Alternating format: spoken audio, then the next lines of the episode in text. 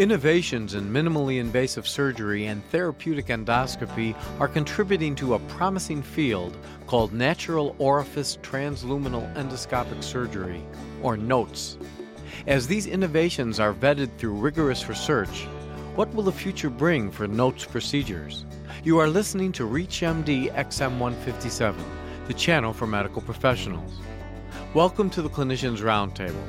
I am your host, Dr. Mark Nolan Hill, professor of surgery at Chicago Medical School, and our guest today is Dr. Nathaniel Soper, professor and chair of surgery at Northwestern University Feinberg School of Medicine. Dr. Soper is a leading contributor to emerging topics in minimally invasive surgery. Welcome, Dr. Soper. Well, thanks very much for having me. Today we are discussing broader applications for procedures of NOTES, natural orifice transluminal endoscopic surgery. Dr. Soper, give us a brief summary of NOTES. Well, NOTES is a, a new technique for performing intra-abdominal surgery. The concept is relatively simple. You get into the abdominal cavity without making an incision on the abdominal wall, as we currently do. So the idea would be that, say, you go, you put a scope in the mouth, down into the stomach, put a hole in the stomach wall, go out into the abdominal cavity, do a procedure of some sort, come back in the stomach, close the hole, and pull the scope back out of the mouth. Now, we can't use the same instruments that we use in traditional laparoscopic surgery for notes, can we? No, the, the instruments used in traditional laparoscopy generally are long and rigid and in line in order to do notes procedures, at least those where you go down the esophagus into the stomach, it requires much longer, more flexible instrumentation to be able to go around the corners and things like that. Now, do we have these instruments currently, or are these designed specifically by research groups like yourself? There are some areas or institutions where they're using traditional endoscopes, but to be truly effective, we believe you need different and new types of devices to allow these procedures to be done more efficiently. Are you involved in the design of these type of instruments? We are involved in the development and design and refinement of instruments working with a number of companies in the laboratory to try and come up with instruments that we really find usable and robust. Are the companies as enthusiastic as the surgeons in terms of developing these new instruments, and are they optimistic that this new procedure will take off? Well, it has amazed me how many companies have kind of stepped up to the plate and are at least putting their toe in the water, committing some R&D dollars to see where this takes off. And in fact, some of the major manufacturers have been willing to donate relatively large amounts of money, a total so far of about two and a half million dollars, to be used to fund basic science research in notes procedures such that we can demonstrate whether or not infection is a potential risk and looking at inflammatory mediators to see if notes procedures cause less trauma to the body and that sort of thing that companies would usually not fund by themselves.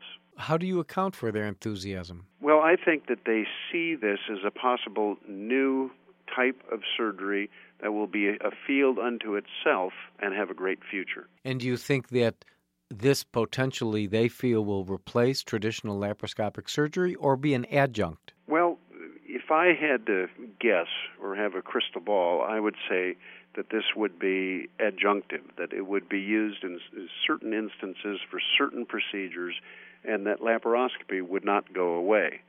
The other possibility is that notes will never take off but that we will be able to spin off some of the instrumentation that has been developed to use for either endoluminal procedures or things such as single incision laparoscopic surgery. What do you mean by that? Well, as an offshoot of using some of these newer instruments that allow you to articulate and change angles and things that had not been previously available, there are a number of surgeons now, and we're also involved in this, performing such things as cholecystectomies through one incision at the navel. In your article in Future Healthcare magazine, you mentioned several areas for improvement.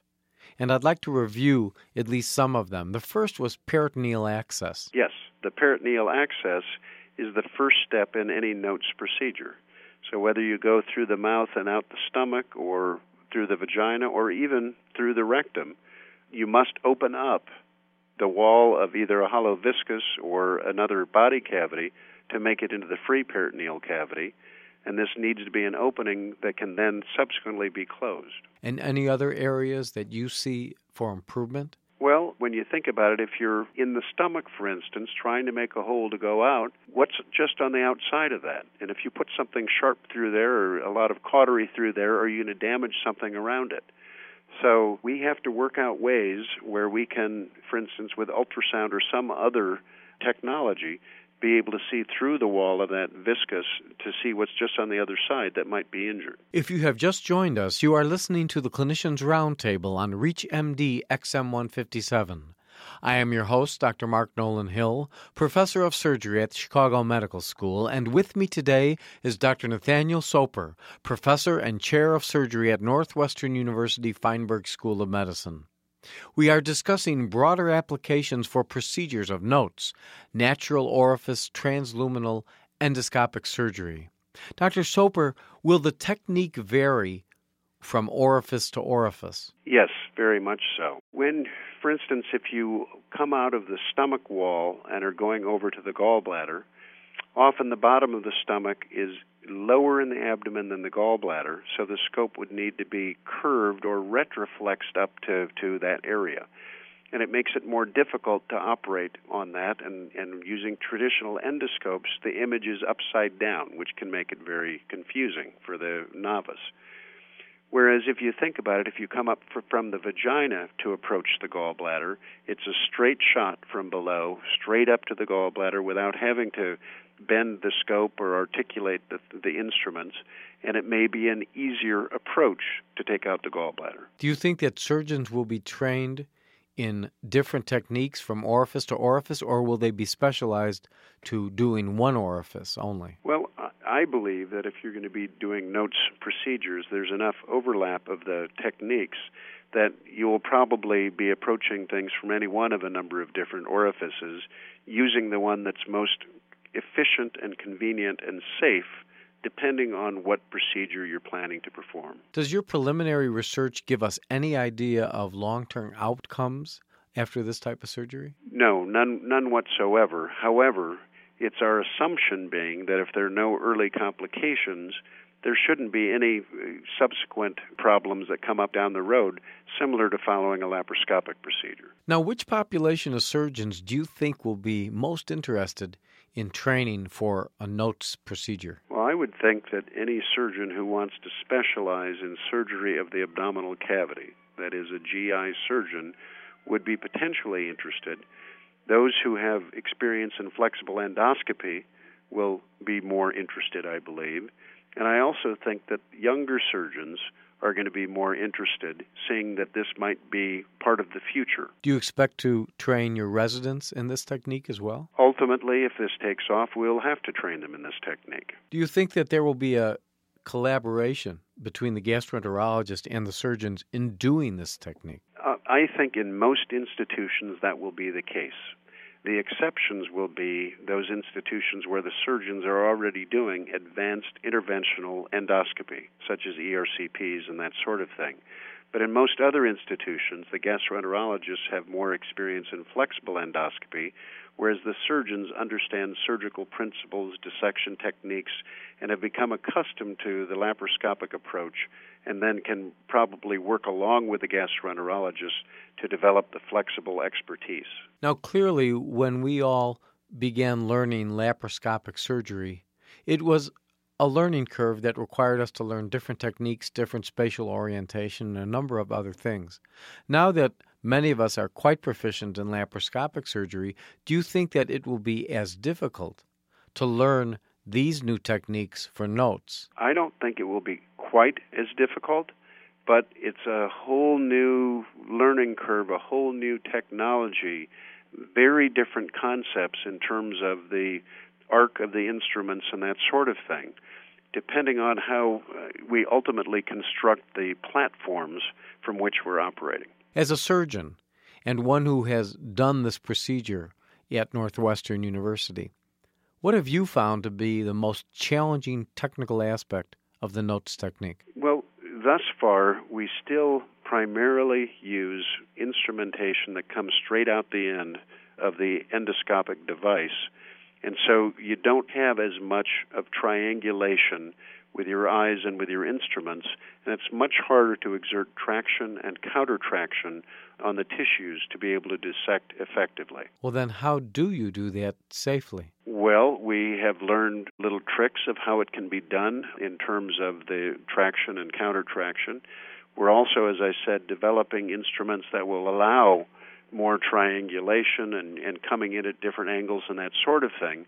So it's going to be a combination of experience and improved instrumentation that will help solve these problems. Do you think that credentialing will be much more rigorous for the notes technique than it was for laparoscopic approaches? Well, I think there are going to be a lot of interested people looking at this under a microscope.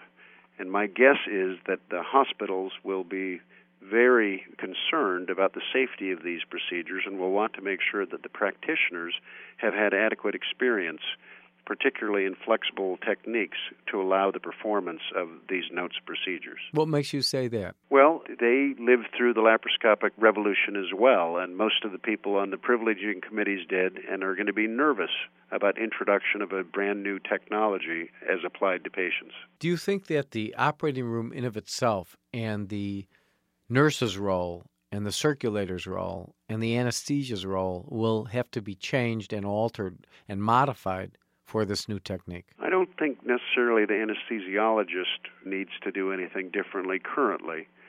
The scrub nurses need to learn a whole new type of instrumentation and how to handle these very, very long, flexible things that we put down these scopes. And they have to be coiled in a certain way on the back table so they don't fall off and get contaminated. And so there are a number of things that they will need to learn that they haven't had to do previously but otherwise it'll be very similar. Currently, as we do the hybrid procedures using one or two small laparoscopic ports in addition to the endoscopic approach, you know, we have two different teams, one at the mouth of the patient and one over the abdomen, and trying to coordinate everybody sometimes is challenging. I want to thank our guest, Dr. Nathaniel Soper. We have been discussing broader applications for procedures of notes, natural orifice transluminal endoscopic surgery.